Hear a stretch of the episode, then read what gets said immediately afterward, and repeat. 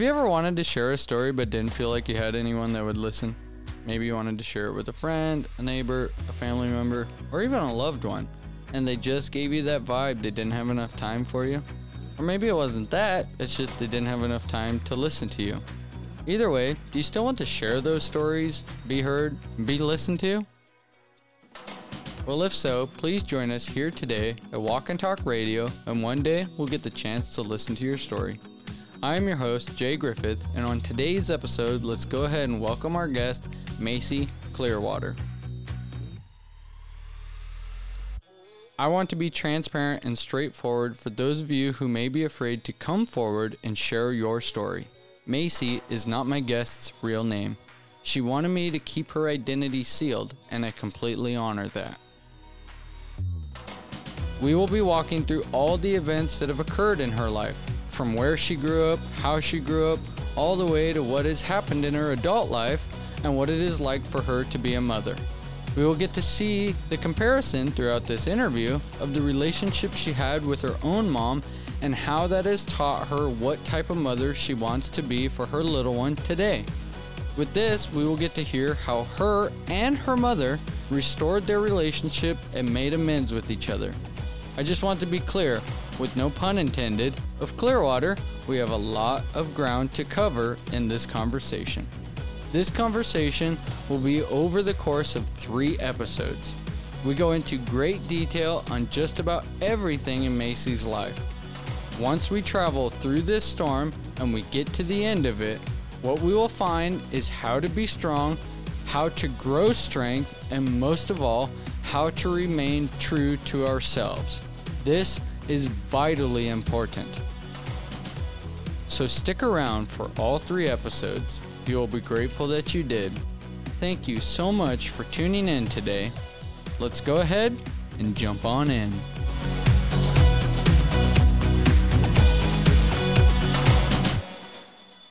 Thank you for joining us today. Um, I'm going to be passing the mic over to you and letting you take us on your journey. Okay. so start wherever you feel comfortable starting with, and we'll go from there. Okay. Well, when I was growing up, um, so I grew up in Issaquah, and then I lived with my grandparents over there, and my mom lost custody of my sister and I when my sister was five and I was two. Um, she lost it because of like drug abuse and just not really being like a good parent. She pretty much like abandoned us. And when she was in the picture, like she wouldn't really have too much to do with us because she would always have like migraines and stuff. So my grandma was pretty much the one that took care of us. And um, so like I have a couple memories of like my mom growing up.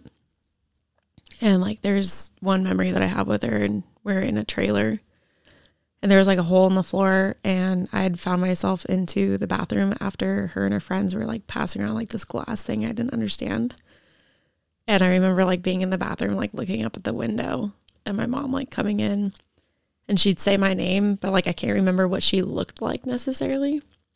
And uh so growing up like we didn't get letters or phone calls or anything and my grandparents made the decision to come move to chelan so I was about eight years old when that happened.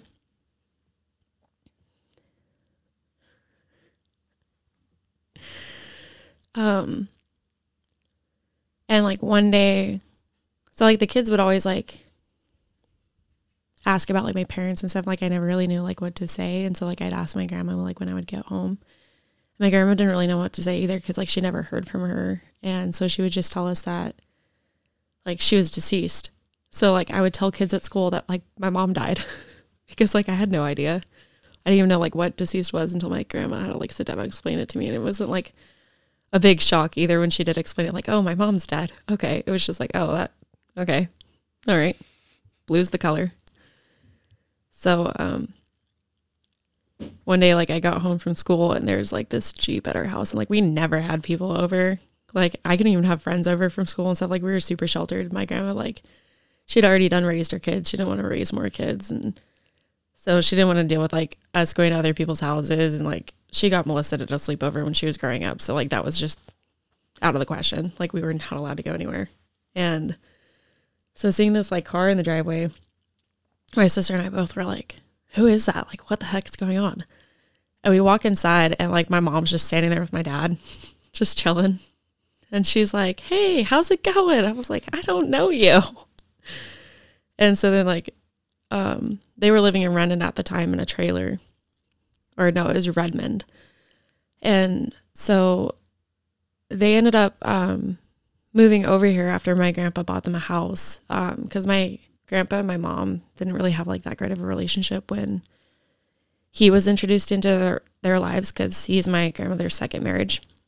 And he would like leave my mom horrible notes before school and like telling her like what a fat ugly person she was, like just horrible things. And he like all of my family traumas stem from like generational trauma. So it's like trauma happened and that explains this, and then trauma happened because of that, and that explains this. And so it was just like one huge domino effect. And my mom like took my um, like her her mom and dad's divorce like super hard and then when my grandmother met the person that I call grandfather or called grandfather.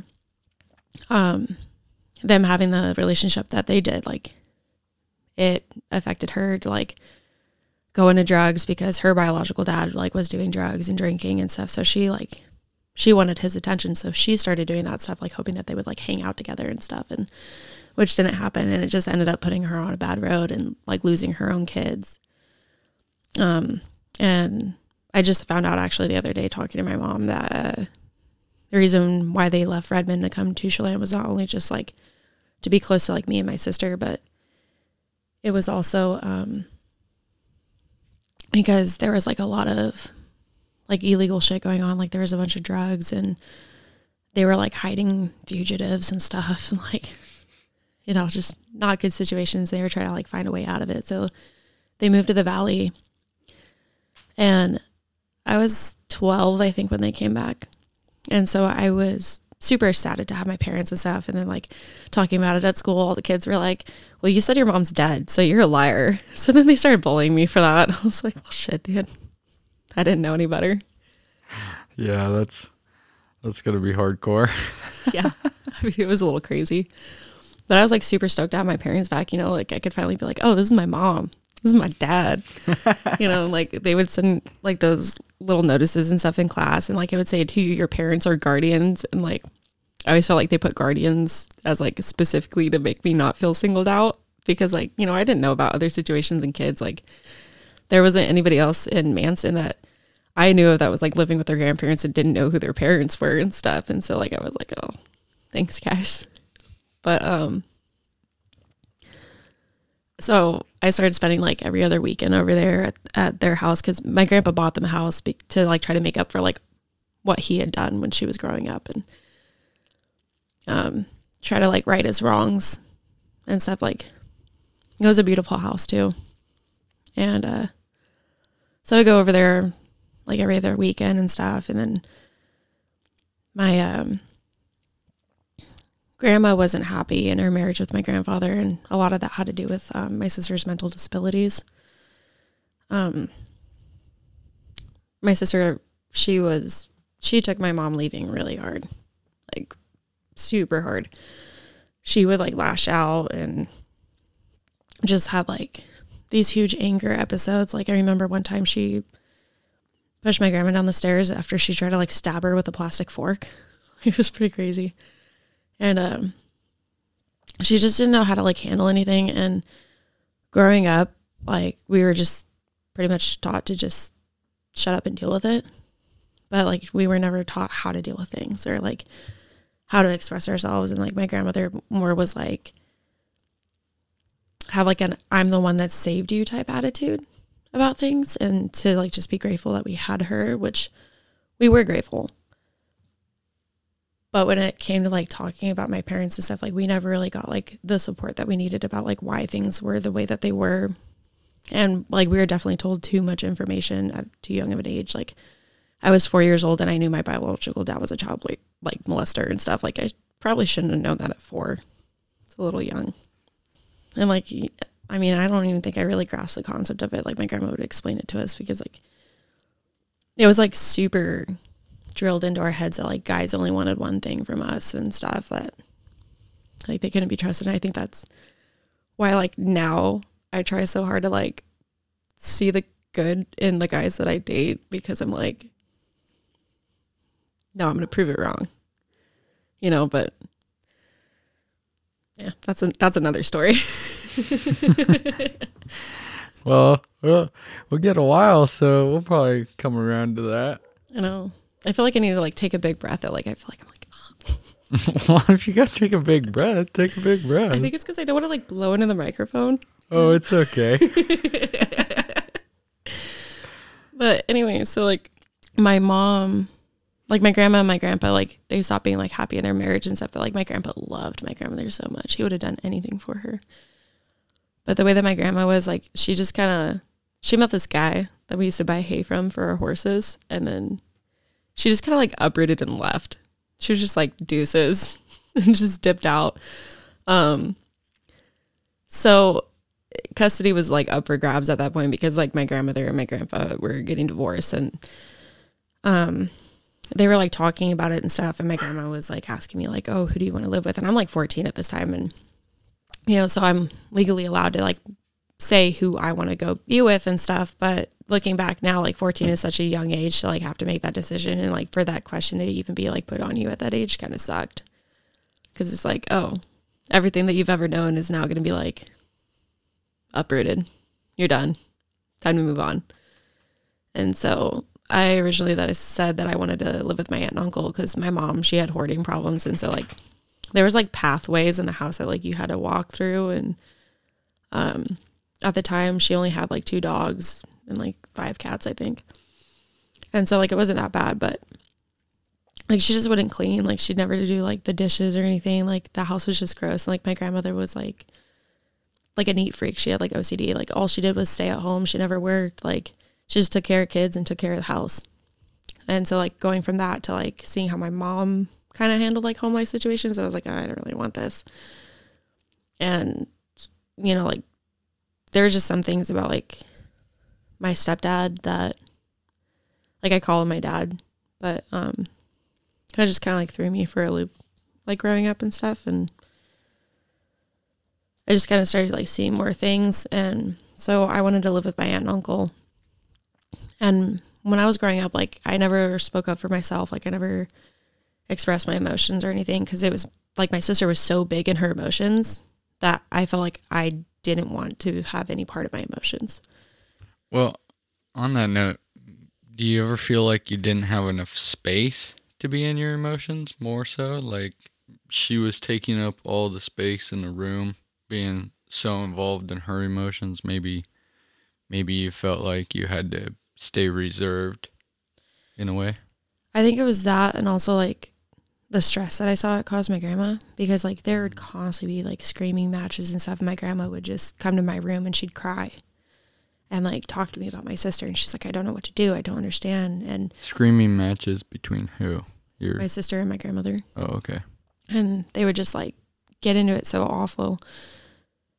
And so it's like I had to be the one like supporting my grandmother and like giving her advice on like how to get through it and stuff. And like I'm supposed to be the kid, you know, like it's supposed to be the other way around. But um so like I felt like I didn't want to like put any more stress on my grandmother because I loved my grandma with my whole entire heart growing up. She was my mom. Like I called her mom. And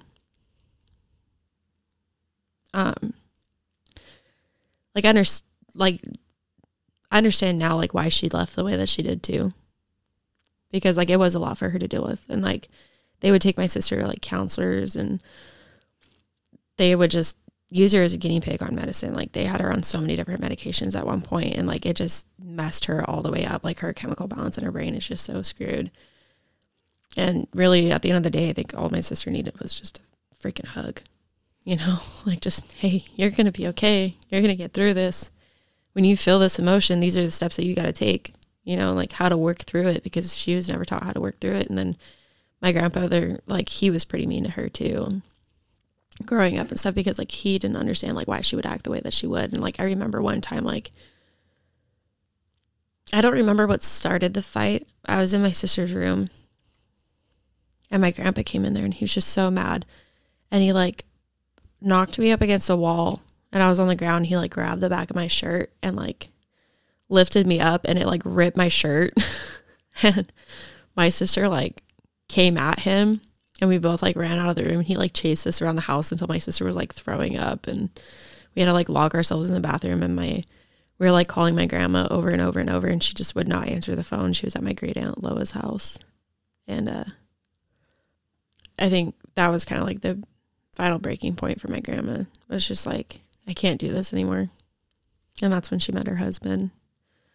So like when my when the custody was up for grabs and stuff, like like I said, I never wanted to like speak up for myself and stuff. So when I I had like I was supposed to talk to my aunt and uncle about moving in with them. And I, I just couldn't bring myself to do it. My grandma did it. And so they ended up approaching me because I used to babysit their kids for them. And so they came up to me and they're like, hey, so we want to talk to you about something serious. Like, if you want to come live with us, we'd take you in a heartbeat and stuff. Like, I just remember, like, I broke down. I was just crying, and like, hugging them. And my mom found out.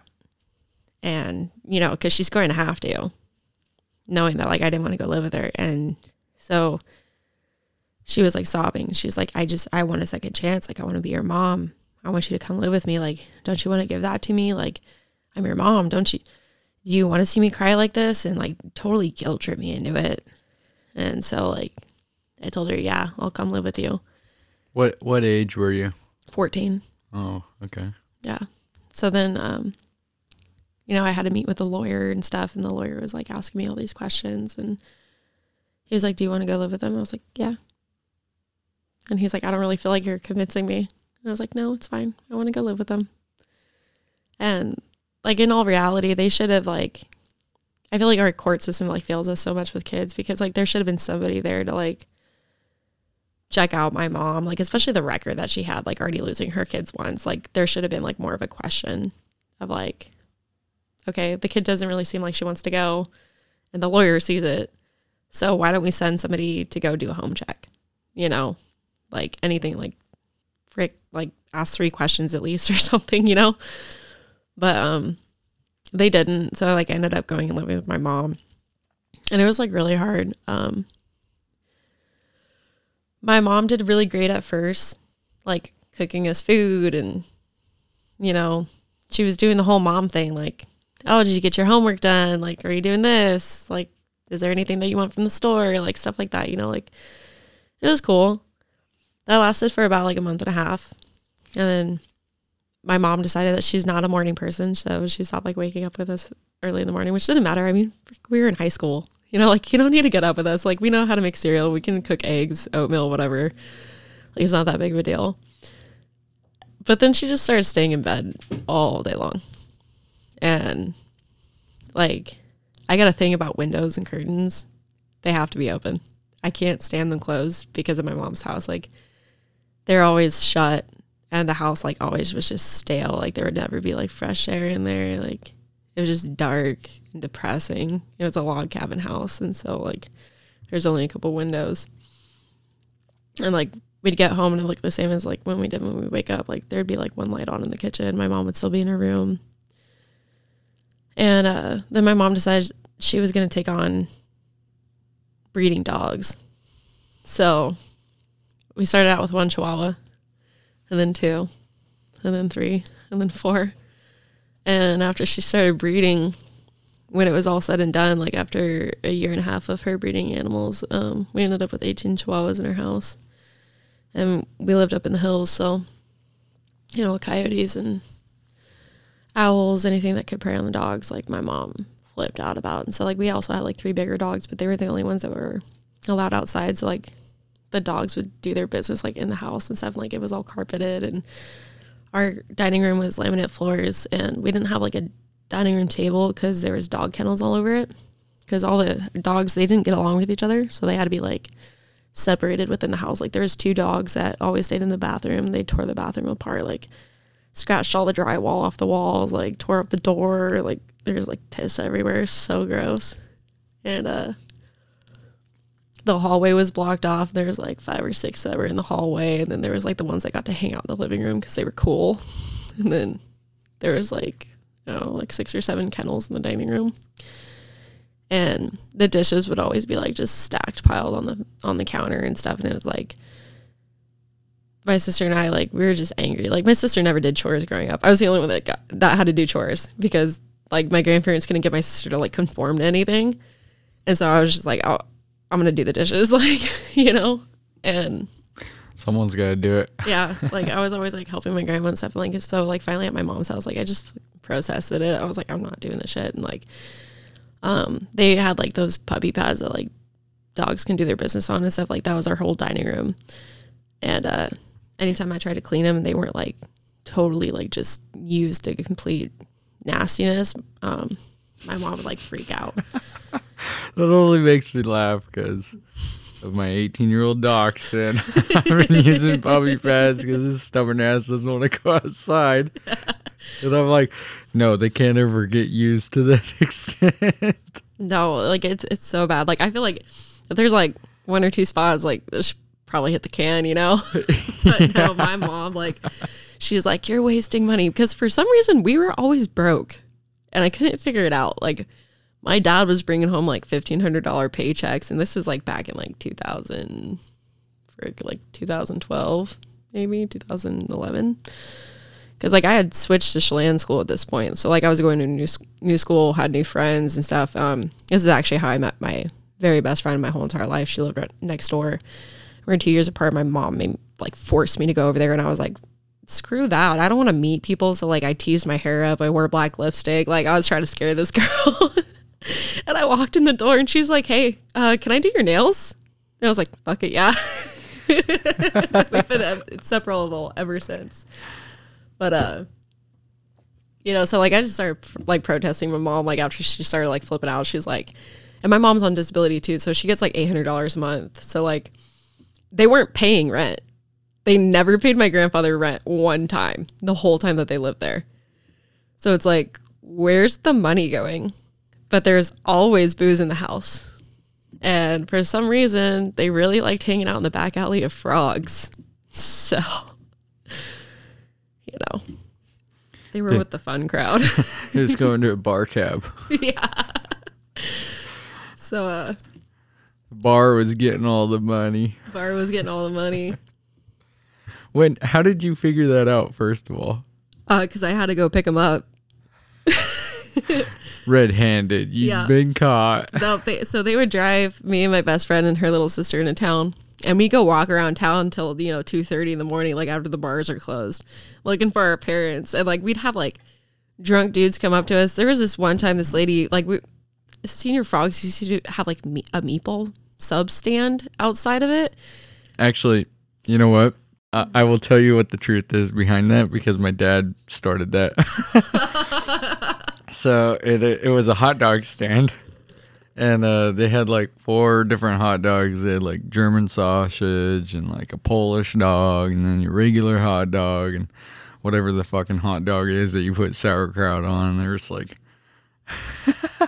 this is way back when I was a little kid. There was like this lime green relish that was special from fucking New York and the East Coast, mon, or whatever the shit was that they used. So, yeah, it was crazy. I used to work that all the time. And dude, he would, he got paid a hundred dollars for a fucking bun because the guy was so drunk. He was like, I just need some food. My dad's like, here's a bun. That's all I got. And dude's like, okay, well, I only got a hundred dollar bill, man. Keep the change. Like, Hell yeah. it's like ninety-seven dollars change. All right, thanks for the tip. That's so- funny. Yeah, and then he sold it to frogs because he was like, just wanted to stay home and be drunk all the time or whatever. Dude, your, your dad and my parents were probably friends, no lie, at the bar. they probably hung out. Yeah, so that's what that meatball stand was. Is a hot Okay. dog.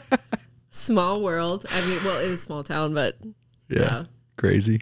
yeah, we used to go around like advertising for them because we're like, hey, Senior Frogs has food, dude. They got like this food cart and stuff. So like we'd be telling everybody that we walk by. And this one lady came up to me and I was like, I was wearing uh, skinny jeans, my cowboy boots, uh, tank top, and a button up. And I had the button up like buttoned up, you know? And this lady comes up to me and she's like, if you really want to advertise, you're doing it wrong. Grabs my shirt and like rips it open. and I was like, Whoa. yeah, I was like, what are you doing? And she was like, well, this is how you got to advertise. You got to work it, girl. How old are you? I was like, 15. she was like, oh, put them away. And I'm like, yeah, I would if you didn't rip the buttons off my shirt.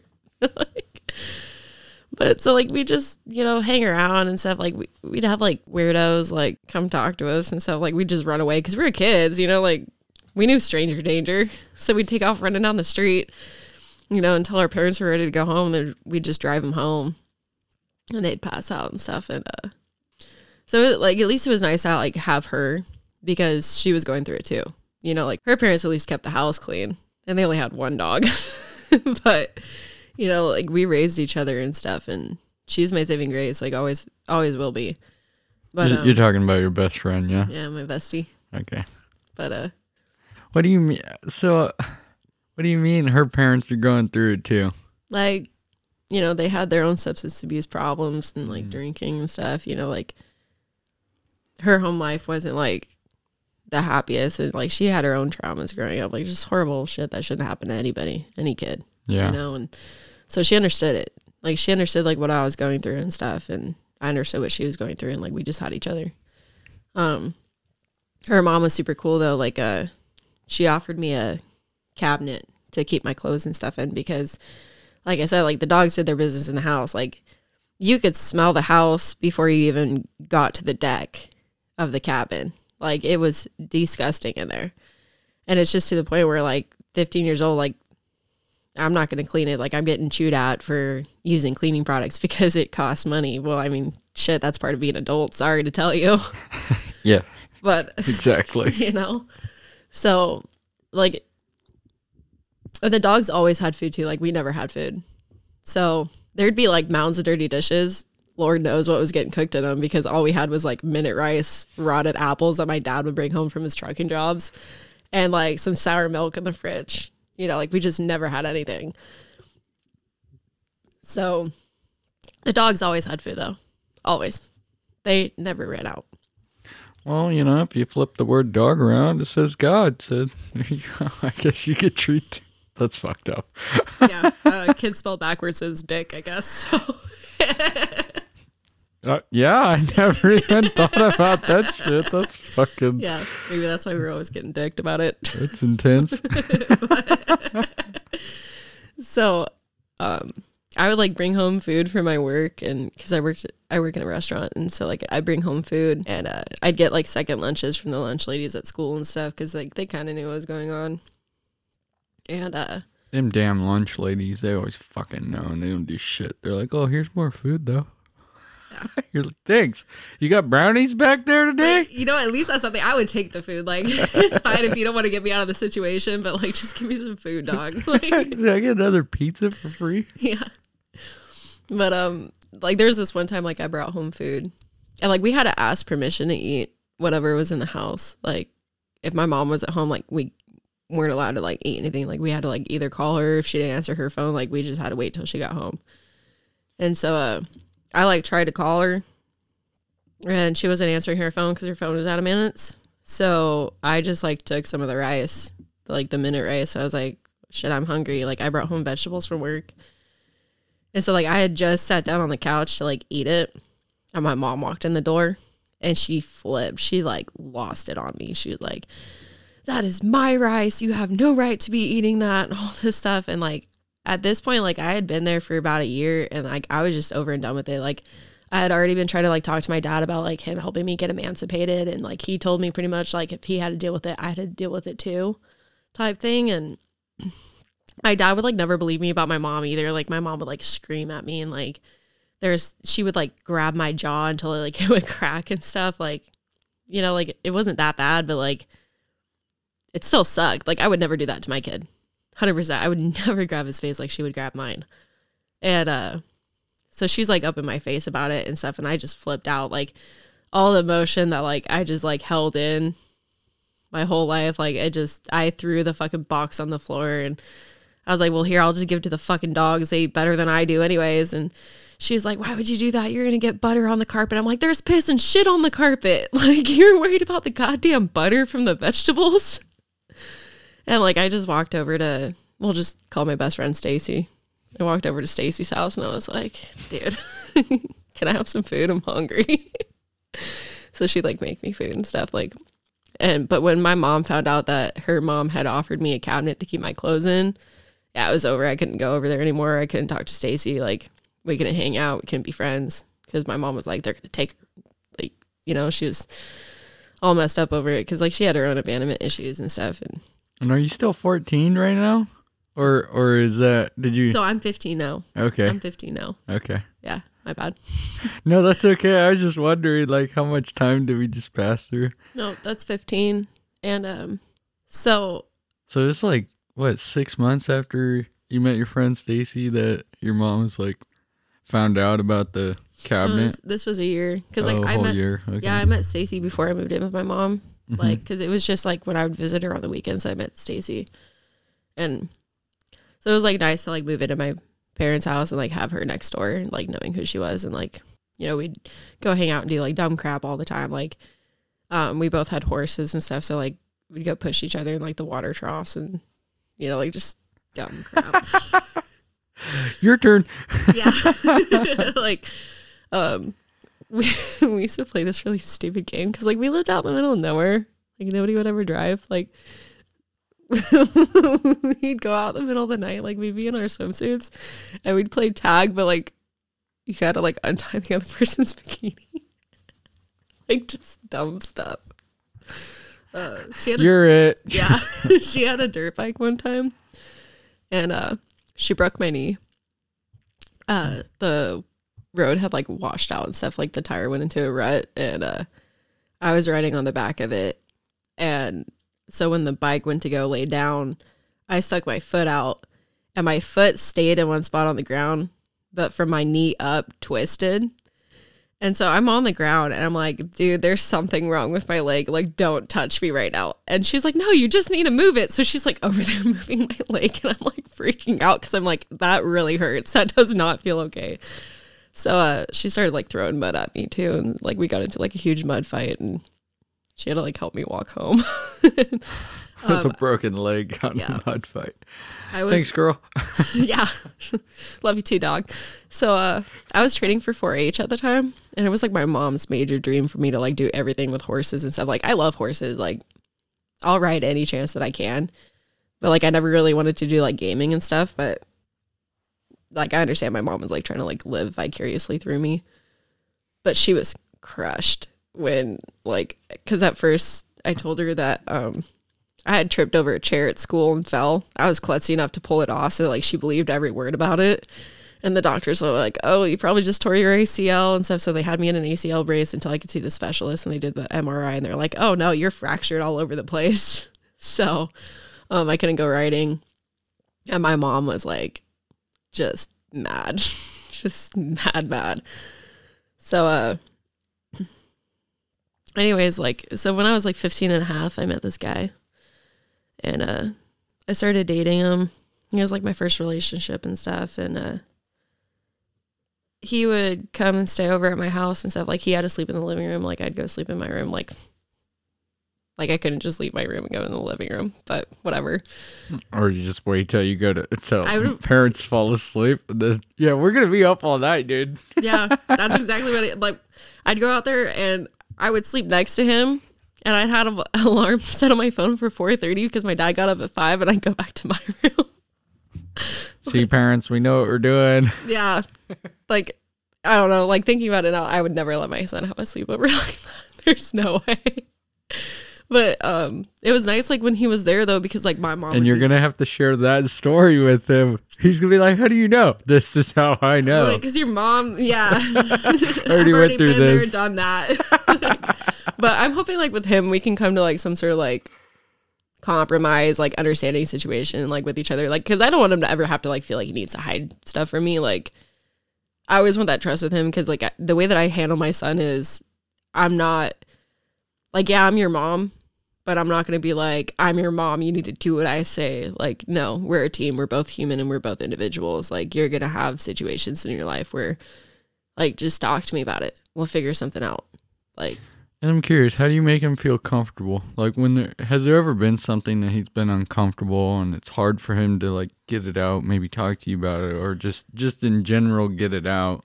um, What have you done to maybe comfort him so that it's easier for him to work through that? Well, we haven't had like a situation like that in a couple years, honestly. Um, and it was like when he was three and a half, almost four, or maybe like just turned four. This was like right after his dad, like I kicked him out for the last time, and uh, he was having a really hard time with it. Um, you know, he missed his dad. And at that age, like it's really hard for kids to like express their emotions, understand what they are, like even put a label to it. And he was just having like this huge awful meltdown. Like it was so bad. Like he was screaming and he's like hitting and kicking me and like he's never done that in his whole entire life. And I didn't know like what to do. Like at first I was so frustrated. And this is this is one of those times where like like I know that I was not my strongest parent in this moment. You know, I didn't know how to handle this. I didn't understand like what was going on. Like I was just frustrated at like what was going on because like during his tantrum like he had peed all over his bed as kind of like a middle finger to me type thing and he was just so angry and I couldn't understand like what was going on. I don't even remember like what started the whole tantrum. And so I spanked him. And like I don't really spank my kid, but I spanked him at that moment. And he just started crying harder. I'm getting frustrated. I'm getting mad like so I'm like this isn't right. So I chose to step away. And I was like, "Look, you need to sit here in the bathroom and like I know you got pee on yourself and stuff, but like you need to just sit here and I need to go take a break for a second. We both need to take a break. And I don't really know if he like understood everything that I was saying about that, but I was trying my best to explain to him and so like I stepped outside on my balcony and like I smoked a cigarette. I called my boyfriend at the time and like I'm crying, William's inside crying and um I'm like talking to my boyfriend. I'm like telling him everything that's going on and then like it just clicked. Like he doesn't know what he's doing right now. Like he has like when you think about like when you freak out you're not comprehending anything. Like you're when you're in like your highest freak out like nothing's making sense. Like you, got to figure out how to calm down and stuff. And so like i just went back in there and i just grabbed him and i just like bear hugged the crap out of him. And he was fighting me. He was like trying to bite me and stuff and i just wouldn't let go like I just hugged the crap out of him and I was just like, I love you. I love you so much. I love you. And after about maybe like a minute, two minutes, I could feel him like physically relax. Like he just stopped. And then he just hugged me back and he just cried. And I was like, What do you need? And he was like, I just love you. And I was like, Okay. And so I picked him up and we both like stripped down, got in the shower, and we just cried together you know, like he just laid his head on me and just, it was just silent, water streaming. And it was like everything just let go. And so then, you know, like we got in our jammies and stuff. Like I just put him in my bed. I was like, you know what? Screw it. I'm going to deal with his room in a minute. Like I'm not, like this needs to be right now. And so we just laid there and I got him to talk to me and I was like, what's going on? And he was like, I don't know. And I was like, well, are you happy? And he was like, no. And I was like, are you afraid? And he was like, no. I was like, are you angry? He was like, yeah. And I was like, what's going on? So then like he started like, he didn't like talk real well back then. Like he started like talking about his dad. He was like, I just miss daddy. And I was like, I know. And so like I had to explain to him, I'm like, right now, like daddy's not making safe choices. And it's just not safe for us to be in that situation right now. Daddy needs to figure out his choices away from us for a minute. And uh after that, like I haven't spanked my kid since then. I will not spank my kid ever again. And now, like, whenever he has like times where like he needs to correct his emotions and stuff, like he knows to take a minute. Like he'll tell me I need to take a minute if he's like frustrated at me, if he if he's frustrated like at other kids, at like situations that like he can't figure out. He takes a minute, and then we talk about it. We always talk about it. Like, what are you feeling? What's making you feel that way? Okay, so what's the solution? How can we fix this? What can we do to make sure that this isn't going to happen or how can we better prepare ourselves if this is going to happen again. And so like he's very like forthright about his emotions with me. Like we have a really strong relationship about it. Like we communicate really well. Um, and he handles his emotions really well. You know, there have been a couple of run-ins where like when I was going through court with his dad, like after like that huge meltdown had happened, um, I was nervous and I was scared because I like I knew I had to see his dad again and like I hadn't seen him in months and uh his dad was not a good person to me at all and like I have PTSD that I've been diagnosed with since like I was 18 um from like living at my mom's house and I was able to like go to therapy and do meditation and um EMDR and work through that and then after everything that his dad had put me through, like I got re-diagnosed again. And so like I was already high strong energy and you know, like your kids, they feel it. They're like animals, you know, like everybody feels everybody. And so like he knew emotions were heightened that day and he uh got on the bus to go to school and uh I left my phone in his backpack on accident. And so like I called my uncle who's his bus driver and I was like, "Hey, like William has my phone in his backpack. Can you, can you grab it for me? And he's like, yeah. And so like I go up to the school to go meet him. I'm already running late. Like court's starting soon.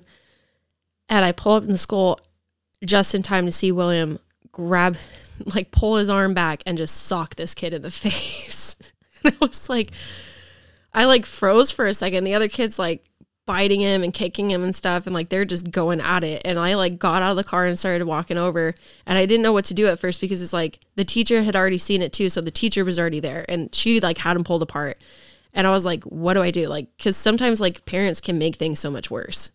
And so like i'm not trying to like step on the situation or like escalate the situation. So then like i get my phone from my uncle and like i'm letting the teacher talk to them for a second and then i go over there and i'm like hey yeah, you, you can't be punching kids, dude.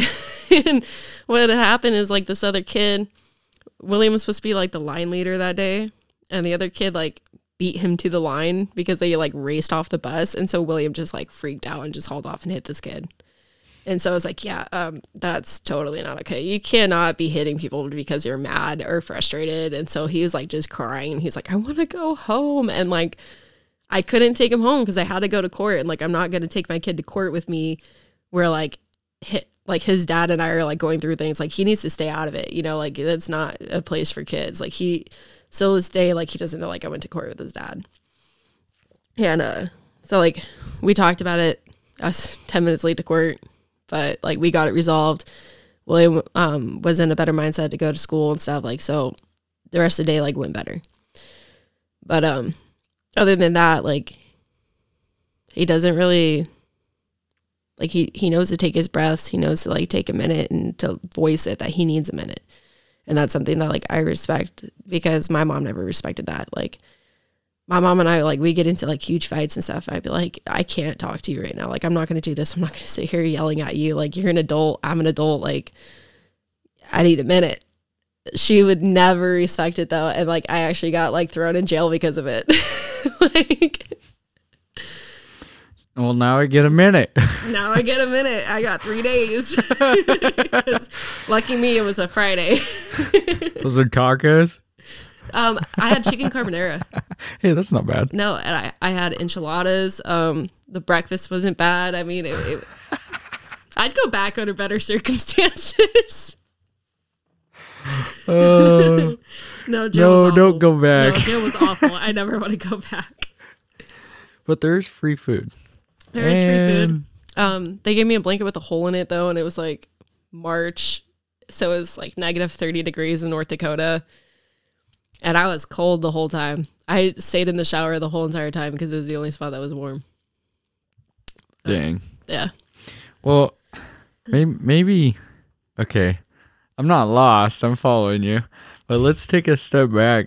Um, go back to try to fo- create a roadmap for anyone that's going to be listening. Let's go back to when you were uh, 15 and 16 and okay. you were hanging out with your best friend and you couldn't go over there anymore. H- how did you, what was your life like then leading into what we just talked about?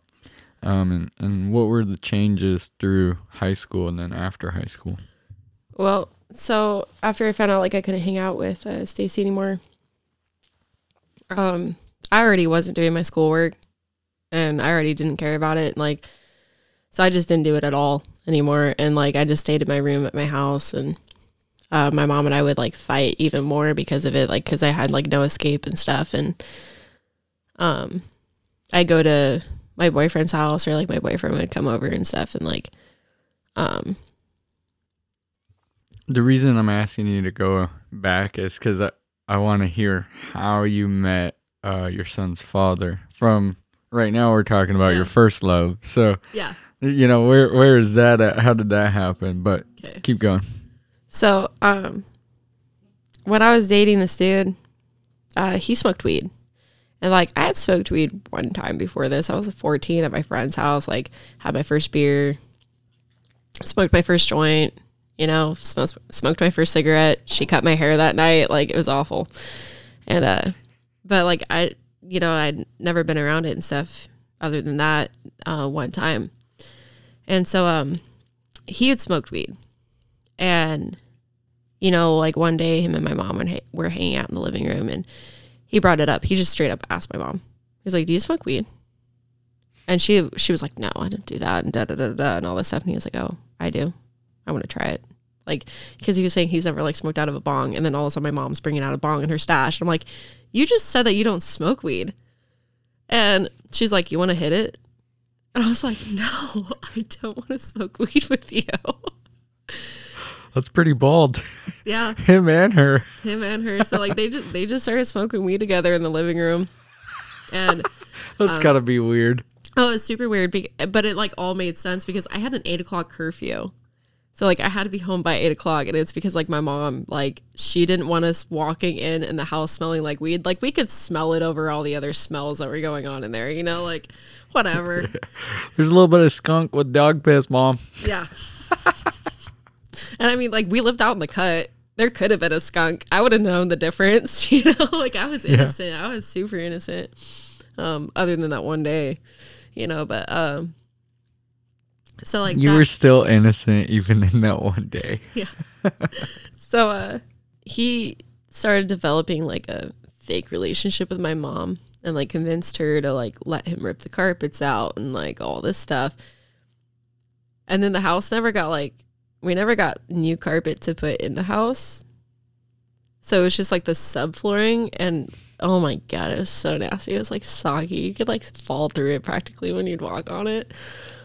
And uh let's see here. I That's fucking bad, dude. oh no, you have so That's, I was just thinking about that. Like, was this soggy from all the dogs peeing on the carpet and shit? Like, Yeah. Okay, so get fucking this. terrible. The people that bought the house from us when we sold it had to replace six inches of the fucking soil under the house to get rid of the smell. That's how bad this house was. Oh my, Yeah. that's fucking incredible. They should have replaced the foundation. Like I don't know how they got away without replacing the foundation. Like they had to rip everything out of that house and gut it and like they had to have professionals come in and treat it. Uh, when we burned everything, this is like later on in the story. Hold on, hold on. Okay. Okay, yeah, let's go there later. There's, there's a lot to unpack here. so, um, the fake relationship between fake your relationship. and your mom. He's like, I'm gonna rip the carpet out, but leave your soggy subfloor for Yeah. someone else to deal with. I mean, that, that's just how he was. Though. Like he would start projects and never finish them. Like, I mean, we all can be guilty of that. But um, at least the carpet was gone. Shit. I mean, like it smelled so much better with it, just the carpet gone. It still stank, but You're like, we went from a ten down to an eight. We're doing better. So this was like, gosh, maybe like August of 2012. So I was like 16 at the time, like just turned 16. Shit, that's the fucking month. The big ass thing happened in my life. I, we don't, we don't have to go into that, but that's the exact month that like I pretty much feel like my whole life shifted.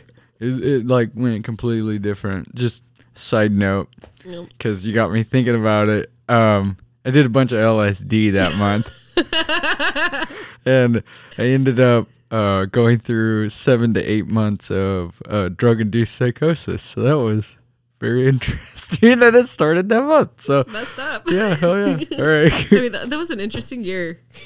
Very. Everyone's getting ready for the fucking end of times. World's gonna end. We're all gonna die. Apocalypse, zombies, and shit. No, It's like the end of just- all of our sanity instead. yeah, pretty, pretty much. pretty much. Keep playing fucking zombies on Call of Duty, dude. Yeah, it's fine. Zombie land. so um it was like that so it was like that august that like he had convinced her to like rip up all the carpets and stuff and like home improvement started happening.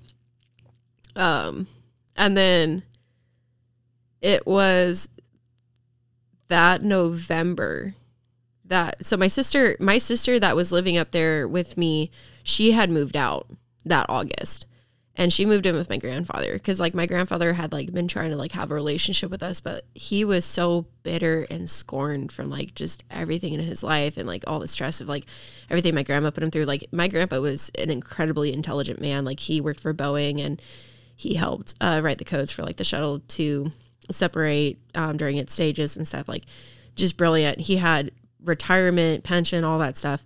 And my grandmother put us in debt like so we had a half a million dollar house and uh we ended up having to like sell it for 250,000 cuz it was like right when the market crashed and stuff. Like my grandmother racked up all of his credit cards like spent all the money on like QVC like buying porcelain dolls and like just random stuff that we didn't need. Like no we we we did not need a freaking chimichanga maker. Like no but you know so like my grandpa like he was bitter from everything that had transpired and happened and like he blamed my sister a lot for the divorce.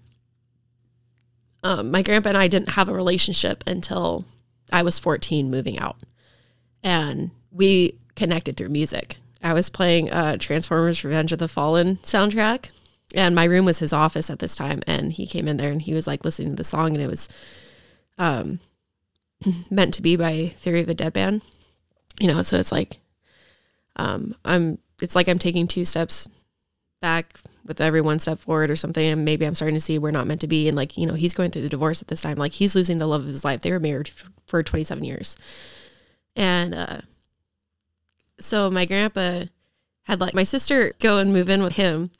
And uh so I was like stuck up there by myself. And my sister had started going to a counselor in Wenatchee. And she had told him about the house. And like we were not allowed to talk about the house. Like my mom like was firm on it. We were not allowed to talk about the house to anybody. She was embarrassed.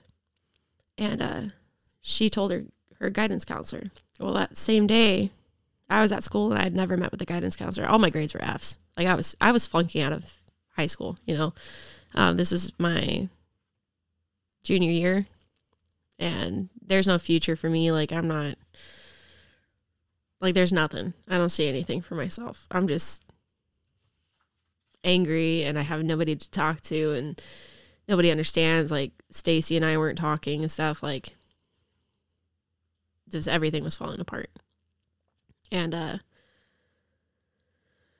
um I got called in the guidance counselor's office that day and she was like, "What's going on? Like, can we talk about your grades for a minute?" And I was like, "Sure." And I was just so freaking tired at this point and she started asking me like what my home life was like. And I was like you know what? Screw it. And I just told her everything. I was like you know we don't have food.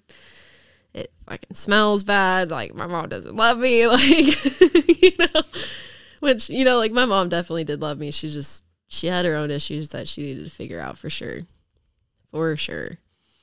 And uh so she sent me back to class and she went to go use the restroom. And when she got back to her office cps was already there waiting for me. She was going to call cps when she got back to her office.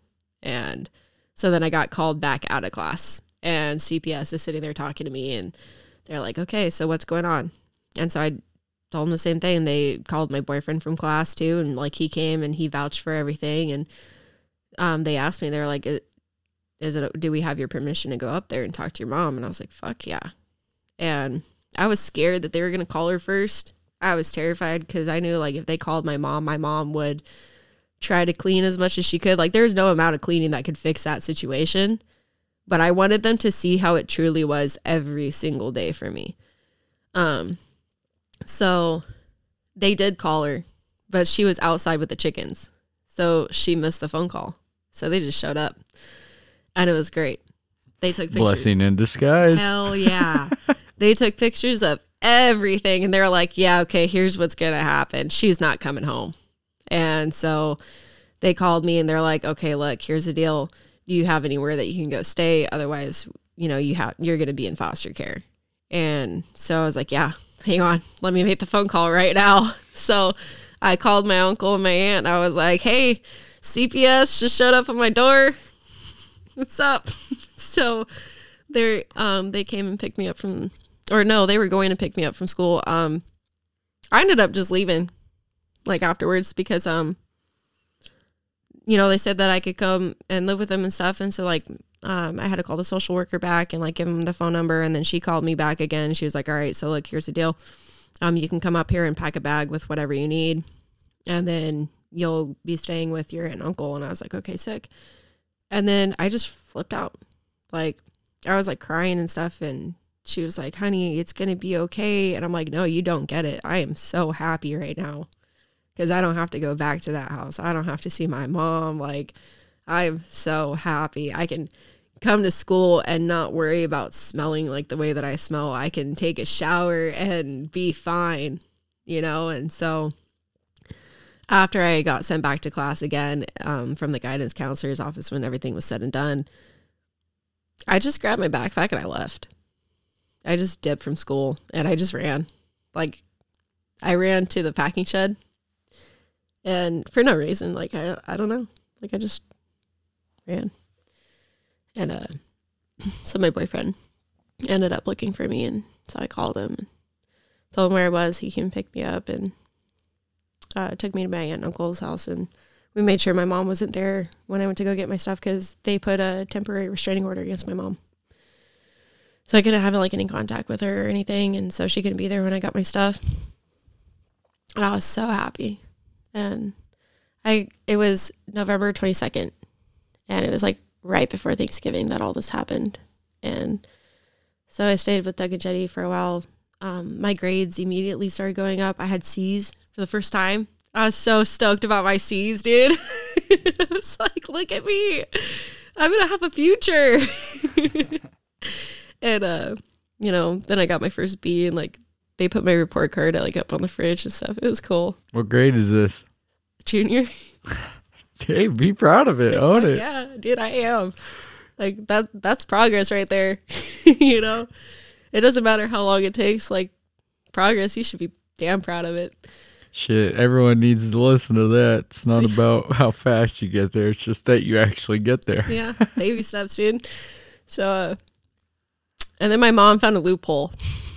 She was like, "Oh, look at that. Uh you're not 18 and this isn't permanently court ordered, so I get to say when you come home. And her stipulations were that she had to replace the flooring in the house. She had to um, get like all the stench out of it, like everything had to be replaced in the house. And um, she had to get rid of all the animals and then I could come back home. So she called my brother over from the west side. My brother, he's a truck driver, like he makes really decent money. And so he was paying for everything to get remodeled, like bought new laminate flooring for the house and all this stuff. And he called me and he was like, We're going to get you home and all this stuff. Cause my mom fed him just a line about like, she's in a horrible situation. Like, man, look, or like my brother and my sister are not going to be taking care of her. Like, I need to get my kid back. Da da da da da. Like, just fed him a line. You know, like my mom, she goes big about things. Like, she over exaggerates like really hard. And, like, I know, like, there's not really like a way that I can like depict it, but it's like my sister. Like they they both just get big in their emotions and stuff. And like my mom doesn't always like see things clearly. It's like she just like sees things through a straw and like everything else is just like blocked out, blurred. She gets focused on one thing, like that's it. And she'll say whatever she needs to say to get to it. And so like my brother called me and he's like giving me the progress report and stuff and I'm like, "Oh, okay." And he's like, "Why do you not sound like you want to come back?" And I was like, "Cuz I don't, Danny." like I don't want to go back there. You don't understand. And he's like, I mean, like I kind of do. And so he stopped paying for stuff to get remodeled. And, uh, what a good man. Yeah. Give him credit. He saw the shit. Yeah. My brother, so my brother Danny was my favorite out of all of them. I, I'm the youngest out of eight, eight or ten. We don't really know for sure if the two other ones are my siblings or not. But uh, Wait, did I hear that correctly? You have eight or maybe ten siblings? yeah, Okay. Okay. that's that's a whole nother effed up part. Um, you'll hear like people at work like make fun of me about it and stuff. There's a few dads in this situation, No, um, or is there just one? there's two, Oh, okay. but they're brothers. I don't, yeah, let's. Yeah. You could. I got brother cousins, bro. That's interesting. it's not incest. It's not incest. Like my mom just fell in love with one guy and then found out he was a piece of crap and fell in love with his brother. So, I mean, There's nothing wrong there. I mean, Yeah. there was. it's just a little funny to explain when you're 14 years old and you're in a courtroom because I did have to explain that to the judge. it's Well- just laughable now. the first time I ever even heard of some sort or seen some sort of experience of that is there is these two sisters. Uh, one sister is blonde and the other sister's a redhead. And the redhead gets at this uh her, her husband. And the next thing I know, like six years later, the blonde sister is with the redheaded sister's husband's brother. And I'm like, when I saw it, I was like, took a double take, like, wait a minute, isn't that your brother in law's brother? Like, there's. I mean, I get it. There's no blood there, but how did you, how did you get that one to stick in a marriage, like on a license? Like, I don't, I don't want to know. I don't care. Yeah. So that's interesting. Love is a funny thing. Can be for sure, especially when you're at a family reunion. Oh my God. Yeah. so many people are gonna be like, "Oh, he did not just say that." well, it's funny because like at one of my other brothers' um weddings, I didn't know who the hell I was related to or not. Like I was like, so cousins, niece, nephew, like what, what's your half title? brother, half Yeah. sister, cousin slash nephew. What are you, Dad? dad? oh God, I'm too confused over here. Yeah. but so like anyways, like he stopped helping with the remodel, like fucking love him. Um and uh but so they brought me home anyways. And it was two days before Christmas. I was so bummed. I was so bummed. Like my aunt was crying, my uncle was mad. You know, like they they had no grounds to stand. There is no legal ground for them to stand. They couldn't stop it from happening. So I went back to my mom's, and uh, my dad got this job as a truck driver over in North Dakota. Um, this was like back when the oil boom was going on, and so you know he was like, "Oh, we can make some money," you know, finally, because my dad, he, I was a lot closer with my dad, um, than I was my mom. Until the day that like he told me like he wouldn't help me and stuff. Like I was always like daddy's little girl and stuff, and we would never get in fights. When we did, um, there was a 4Runner that we had that it would break down a lot and stuff. So he'd go out there and work on it. Eventually, like when I cooled off, I'd go out there and help him. You know, like we'd replace the radiator, do the oil change, like whatever, you know. And that was our way of saying sorry to each other. I was just working on that stupid car. Um, Side note: I rolled a 4Runner for my first car, so that's pretty funny. And that ended badly. Well, good, but yeah, badly. It died. yeah. Um. So like he was moving to North Dakota and stuff, and uh, my mom had a really hard time with it at first, and we were not getting along. He moved over there uh, on New Year's, and uh, so now it's like, okay, I was wrong about the date before. That was 2011. This is now 2012. So this is like halfway through my junior year, and uh, so he leaves, and my mom, she's like super codependent on him and stuff. Like they're both just extremely unhealthily co- codependent on each other. Um, my mom started like getting more aggressive with me, and uh, she was mad about the whole situation because I didn't want to come back. She was hurt, and uh, so there's this time that we were at Safeway, and she was like, "Let's get a pizza for dinner." You know, she's trying. Understood it. And I was like, sure, okay. And she was like, what kind of pizza do you want? And I was like, it doesn't matter. And she was like, no, what kind of pizza do you want? And I was like, whatever, just pick out which one you want. I'll eat it. It's fine. No worries about it. Like, I didn't really want to talk to my mom. I didn't want to make decisions about anything. I was sad. Like, I didn't want to have a relationship with her. I hate her. And, uh, and hate, I don't, like, I don't use hate lightly at all. Like, I, I'm never like, God, I hate my job or whatever, you know? Like, now I hated my mom. And she just starts screaming at me in the middle of Safeway. And she's like, Would you just tell me what fucking pizza you want? And like just going off on me. And I was like, You know what? I'm not to do this. So like I just walked out, back out to the car and like she ended up buying a pizza and got back into the car. And she like was like, Do you know how bad you just embarrassed me in that store? And I was like, Why? Because I wouldn't tell you what kind of pizza I wanted. I told you multiple times, like, just get whatever pizza you wanted. Like, I don't care. And so she grabbed my jaw and dislocated it and hit my head up against the window of the car. so uh, while we were driving down the road, because what led to that is she was like, I just want you to tell me what you want. And I just snapped, like flipped out. I was like, I want to go back to my aunt and uncles. Like, I don't want to be here with you. I fucking hate you. Don't you understand that? Like, I hate you. And that's why she, you know, did what she did. And I was just like fuming in the car. I was so mad. I was crying. My fucking face hurt. Like, I was so mad. And so, uh, when we got back to the house, I just took off running.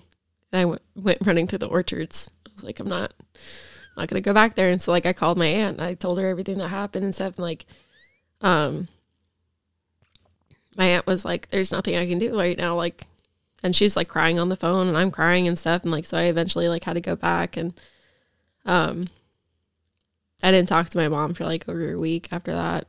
Um, so uh, she finally like came to me, and it's like the end of January. It's like the last week of January, and she's like, "Hey, I'm I'm gonna go to North Dakota for three weeks, so I'm gonna need you to take care of everything here." And so she had gotten rid of like seven of the chihuahuas and stuff. So that there were still like 11 of them left in the house and the dogs and the horses and the chickens. And so I'm like, oh, I don't have a car. This is going to be fun, you know? And so she like got on a train to go off. And, uh, after a week of it, I got called back into the guidance counselor's office and she's like, Your grades are dropping again and like because yeah f's and d's all over again. I didn't care. And she's like are you back at your mom's? Like your whole demeanor shut down again and all this stuff. And i was like yeah i am. And she's like how'd that happen? So i explained everything to her and then she sent me back to class and called my social worker and my social worker came down with the sheriffs and um they were asking me like where my mom was. I was like she's in north dakota. They're like when's she coming back? And i was like i don't know. Sometime three weeks from now and so they're like, okay, well, since you're in charge of the house, can we go up there and take pictures? I was like, fuck yeah. Here's the key. so they went up there and um, they took pictures of everything, noted everything that was not done and completed. That was part of the stipulation for me to come back to my mom's house. And so they just pretty much left a note on the door. They're like, hey, your kid's gone. So for good this time. So they called up Humane Society and uh, uh, I had like power of attorney over the dogs to say like which ones got to stay, which ones got to go. So I kept the older ones because you know I liked them. I just didn't want anything to do with them though because like everything that I had gone through and what kind of life is living in a cage for a dog? You know, like the ones that lived in the kennels, they never got to come out. The ones that were locked in the bathroom, it was not a big bathroom at all. Like that sucks. That's sad. Like that's hell no. You know, so that's actually part of the reason why one of my dreams is to own a like huge hundred acres, so I could have a dog uh, sanctuary, rescue shelter kind mm-hmm. of thing. Seriously, I would love to do that. I would have taken all of them. Yeah. I mean, they just do whatever the fuck they do out in the yard. Mm-hmm. But yeah. Yeah. There was one of them that like I still think about like now to this day and stuff. Like she was a chihuahua. Her name was Sugar. She liked her cheeks kissed. So she'd come up to you and like turn her head and like wanted you to kiss her cheeks and she'd say, I love you. She was cute. I do regret not keeping her though. Like I should have kept her. but I don't know. I hope they all got like good lives and stuff. Like all went to good homes, but anything would have been better than that place. Oh yeah. You know, like that was not a life. And um, the ones that lived in the gates and that was like blocked off in the hallway, they were super aggressive. So I don't know what happened to them. They they were like from the last litter that my mom bred, but um, so like when my mom came back, so like I was already packed up and everything, and I was still taking care of all the animals um, and going to Chelan school. So like my aunt, bless her heart, like God, I love that woman. She would get up so early in the morning, like take me all the way up to my mom's house, which is like 15 minutes out of town, and so I could like feed the horses and stuff, like check on the dogs and the chickens, and then take me to school, and then go back, get her kids ready for school, take them to school, like, and she worked a night job, you know, like she's Wonder Woman. I love her so much, and um, it was a hard adjustment living with my aunt and uncle because, like I said, like I had to ask permission for food and stuff, and so like I was still dating that guy, and uh, he would come over, and I was losing weight like a lot because I wasn't eating, and he was like calling me out on it and stuff, and like finally like I opened up to him and I explained why like I'm scared like that's not my home, they're not my parents like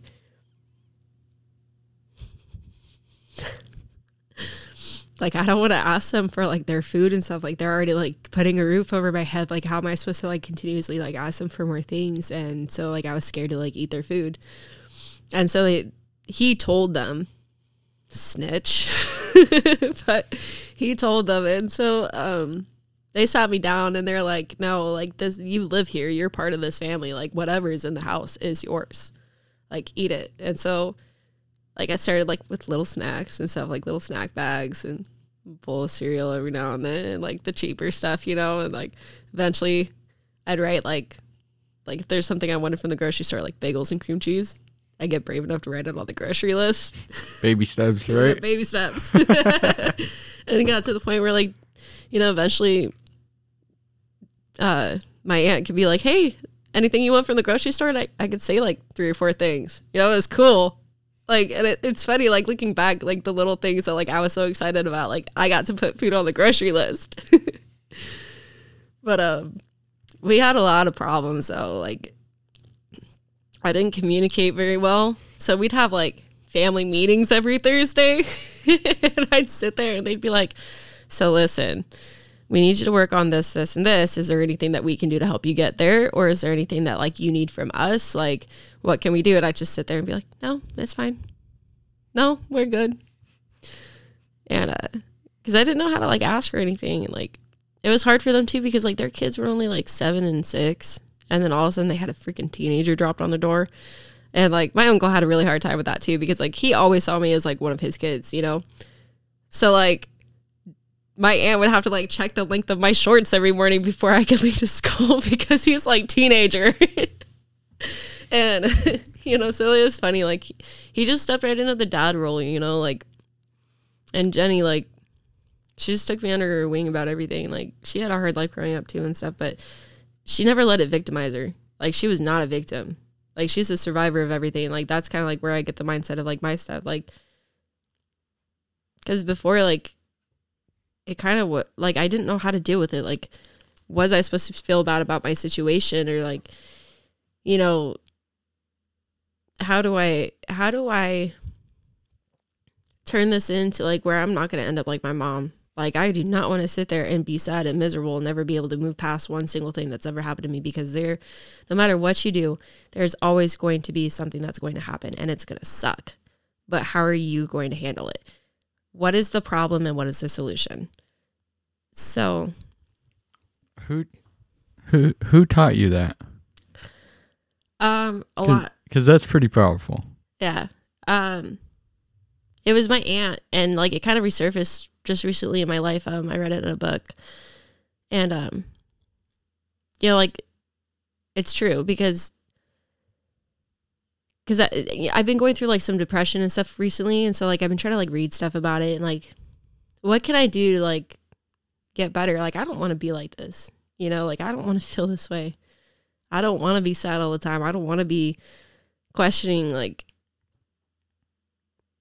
my feelings and like the darkest parts of my brain, you know, like when it's nighttime, like the pain just kicks the door and it's like, sup guys, you know?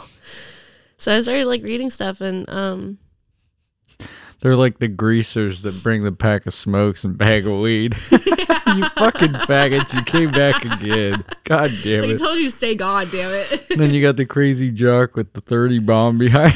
like, hey. That's yeah. I feel that way sometimes too.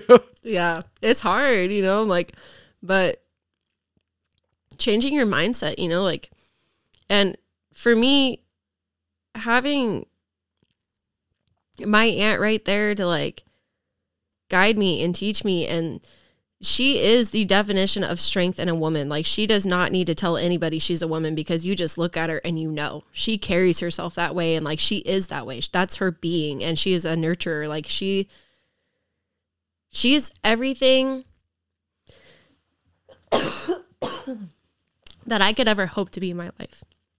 Like, you know, she taught me about like letting go and stuff, and like, I had a really hard time communicating, like I said.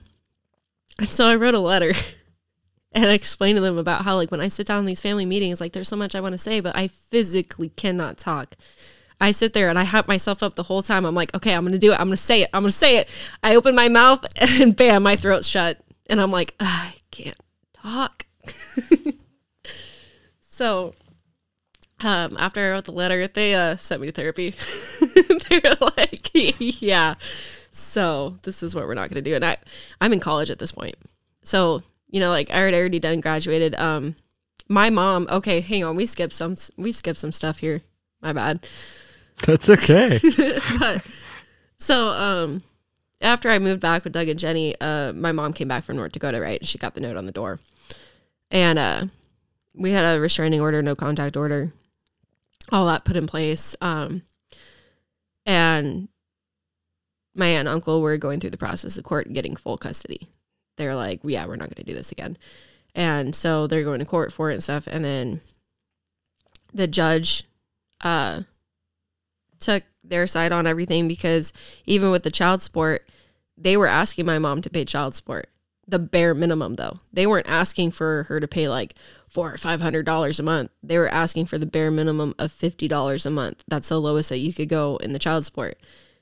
And she looked at the judge and she was like, I can't afford that. I'm on a fixed income. I'm on disability. And the judge threw, like, just threw a fit. He was like, You're telling me you can't afford $50 for your child, but yet you want that child to come live with you?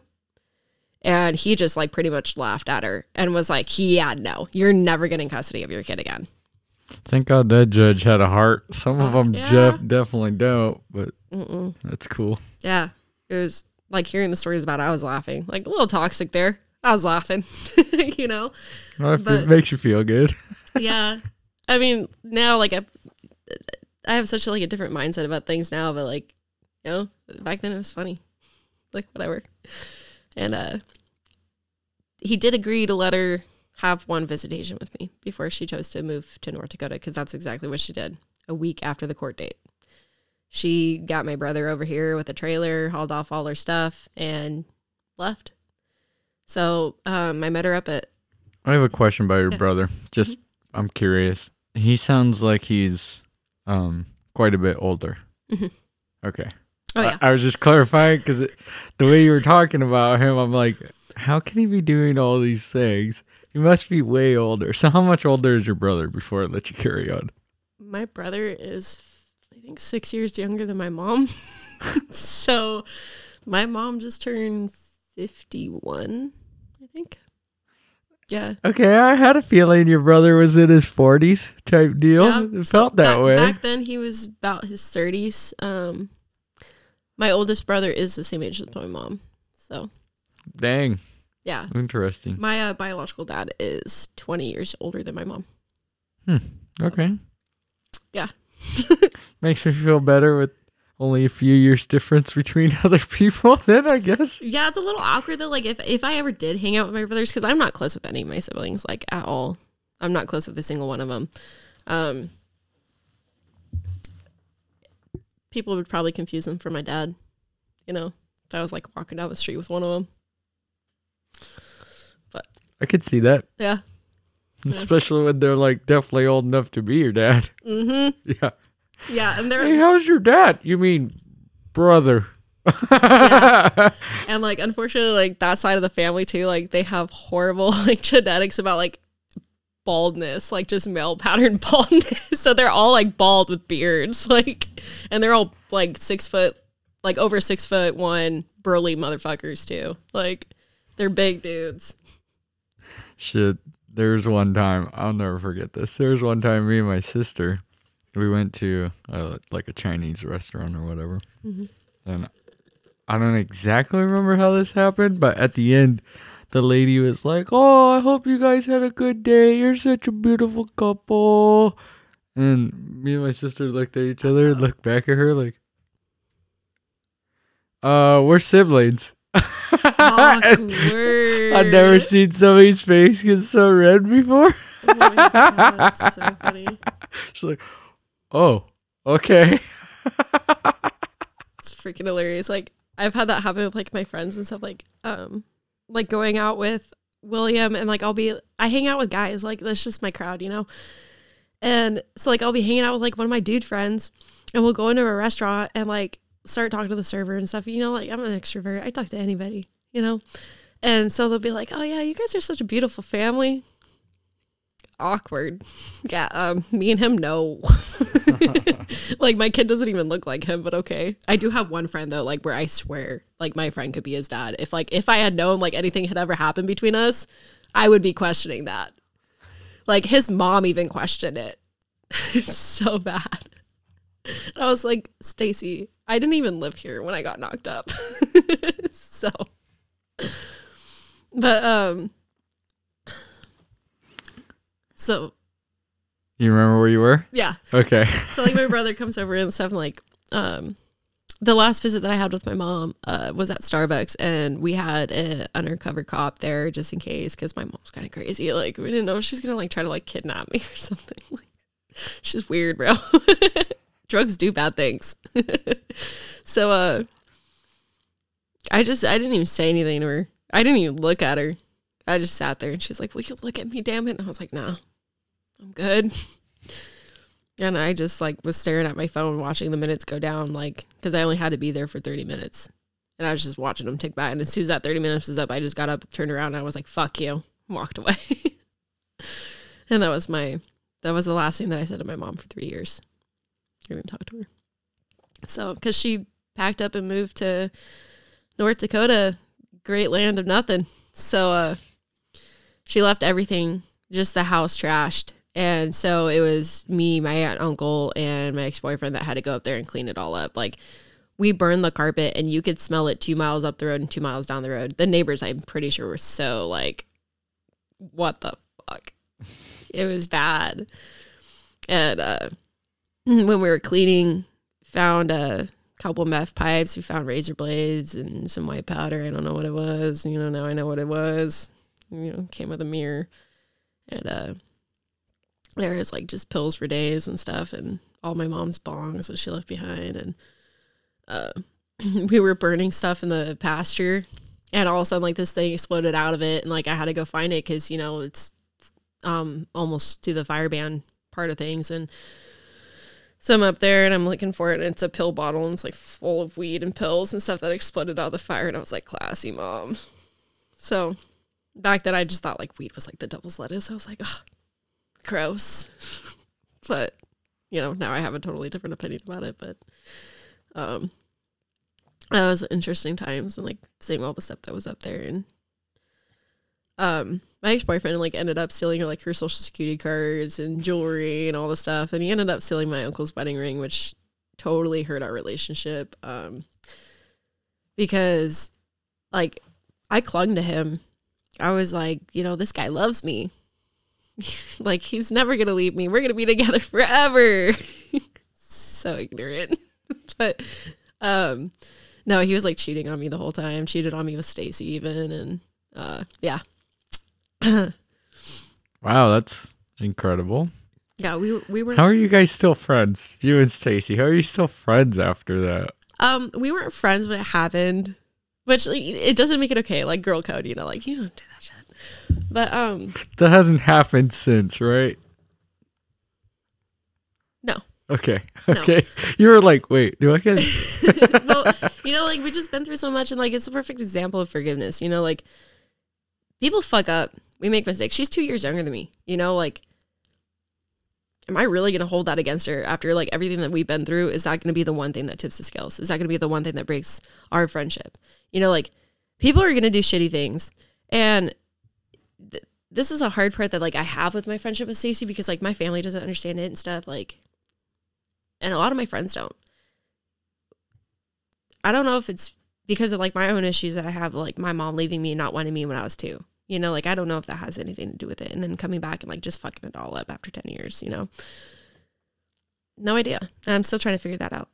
But Side note, you just said you were two years old when your mom left you? Mm-hmm. Okay. Yeah. That's I just want everyone to hear that because most people have already heard me in previous episodes talk about how in the first seven years of our lives there's critical things that happen through our development that actually create the entire path for the rest of our lives yeah.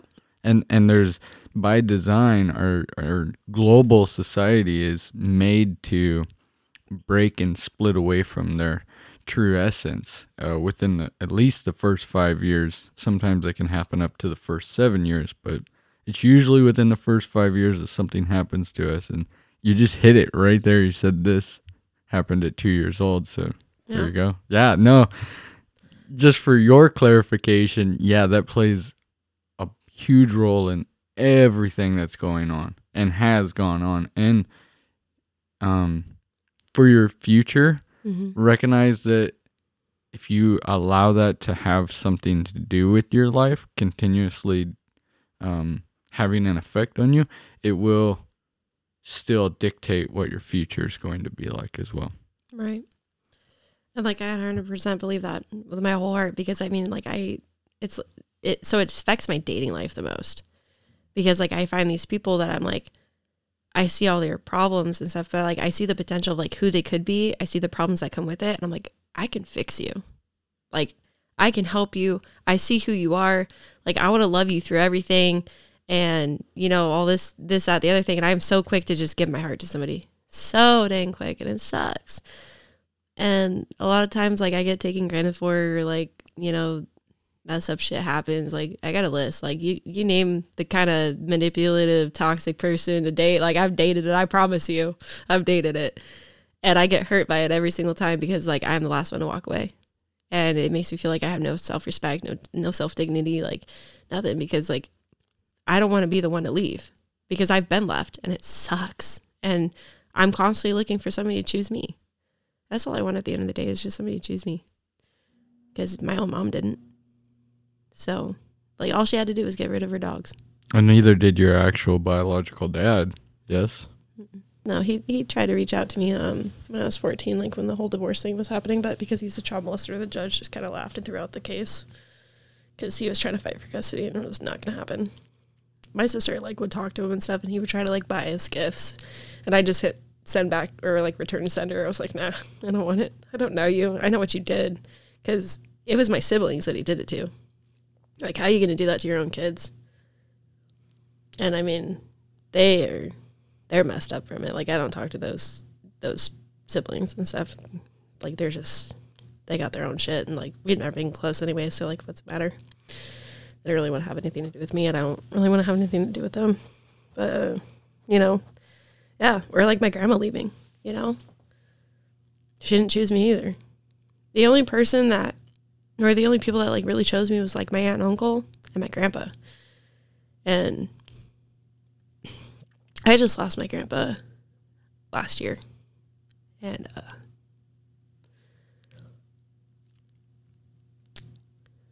that's been a fucking challenge. Cause I mean he was the one person like I really considered family because like Doug and Jenny, like we've gone through our battles since like I've lived with them and stuff. Like you know, back what I was saying, like uh, about my ex boyfriend stealing my uncle's wedding ring, like that was a huge turning point for our, our relationship. So, um, I was like, oh no, like he would never do something like that, you know, like because he was the one that like had my back through everything, and you know, like I took his side about things and that really hurt my uncle because they had done so much for me and like it's not that like I was like he didn't do it. It was like, well, maybe there's this possibility. Maybe there's this possibility and he was like, "No. I know these people." Like he grew up like 30 minutes outside of Compton. Like, you know, like and he was a security officer and stuff like I was taught to like watch people like I watch mannerisms. I constantly know who's in the room with me. Like I know everybody around me. Like you know, I pay attention to license plates, cars, stuff like that. Like I was taught. And um, I guess his brother, like he had brought his brother over to like play video games and stuff with my uncle. Um, he was caught like kind of snooping around the back of the house, like over by like the mantle and stuff, like checking things out. And so my uncle already had like his radar on with them and then his wedding ring went missing. And that was like a huge deal because that was the promise of his love to my aunt. And like they they're high school sweethearts. They've been together since my aunt was 14 and he was 16 you know? So it was a huge deal. And i didn't handle that situation properly at all. But at the same time like i was should i think like 17 when all that was going down. And i was barely figuring out how to handle myself in my own situations. And so like our relationship started kind of like going downhill and stuff. And um, when I got into college, like I wanted to go party, you know, like, and I had been lying to them about like how I smoked weed before, and like I wasn't a virgin, like stuff like that. Like I was lying to them about it, and uh, eventually, for so like my graduation present was a trip to California to go see my biological grandfather, and uh, it was the night before we had to go to the airport. I confessed to everything. I was like, look, I've been lying to you guys. And I don't know if that like hindered or helped our relationship by finally like being honest about all that stuff. Like they already knew. They were just waiting for me to tell them because like with my ex-boyfriend, like there were times where like I'd go smoke weed with him and then come home I'd be high as hell. You know, like they knew. They're not dumb. They they understood more than I ever thought that they would because when you're that young, you forget people have been young too and they've lived their own lives. It's not just your generations that's into that, you know. It's been around for a while. Oh yeah. a long while. so, you know, like I finally was honest about it and I was going to stop lying to them about stuff. And then college came around and they told me like, "Hey, if you ever want to go to a party, you know, like just let us know." Da da da, we'll be cool about it. We'll come get you and stuff. And then like I got invited to my first bonfire and I was like, I want to go. And they were like, no. They're like, you have a scholarship if you get caught drinking underage, like you lose your scholarship and all that stuff because um, they were going to adopt me. And the reason why they didn't adopt me was because we found out that I would have lost every grant that could have put me through school because I was going to school on full ride. Like I didn't have to pay anything back. Anything they were paying me to go to college. I was ending up with a grand for every quarter that I wasn't spending because it was a Pell Grant. I, am kind of jealous. I wish you know, I could have got that when I went to school. I wish I didn't screw it up because that's exactly what I did. Well, you had fun. Oh yeah. I, okay. I had a lot of fun until I dropped out for the reasons I did, but you know, like so I started lying to them. I was so I was in a swing dance club every Wednesday and I had a friend that had an apartment like just a couple blocks from the college. So I'm like, "Oh yeah, I'm to go to swing dance. I'm to go stay at Joe's house and stuff." And they're like, "Okay, sounds good." No, I was not staying at Joe's. I was going and getting fucked up in the middle of the hills. like I go to my swing class cuz it was fun. But you know, then I'd go party it up and I'd have mud all over my clothes that I couldn't explain and I was swing dancing. I was swing dancing in the mud, smelling like a freaking campfire, but it's fine. No biggie. You know, and then I started staying out there on the weekends and uh I so I was still going to therapy at the time and uh, getting to the absolve of like all my problems and stuff because I had really bad flashbacks of like my mom's like I couldn't smell a dog or a cat without like being reminded of everything or like there would be certain smells that would just like trigger me and like I'd have flashbacks of my mom like grabbing me and stuff and like it was really hard like and like one of my friends raised his hand to me one time like as a joke and sent me into like a full panic attack like it was embarrassing I was so embarrassed because like nobody understood it. And, you know, back in 2013, 2014, like it wasn't really talked about like having, you know, any sort of like issues like that. You know, it was still kind of like taboo, like, oh, you have mental problems. You belong in a psych ward.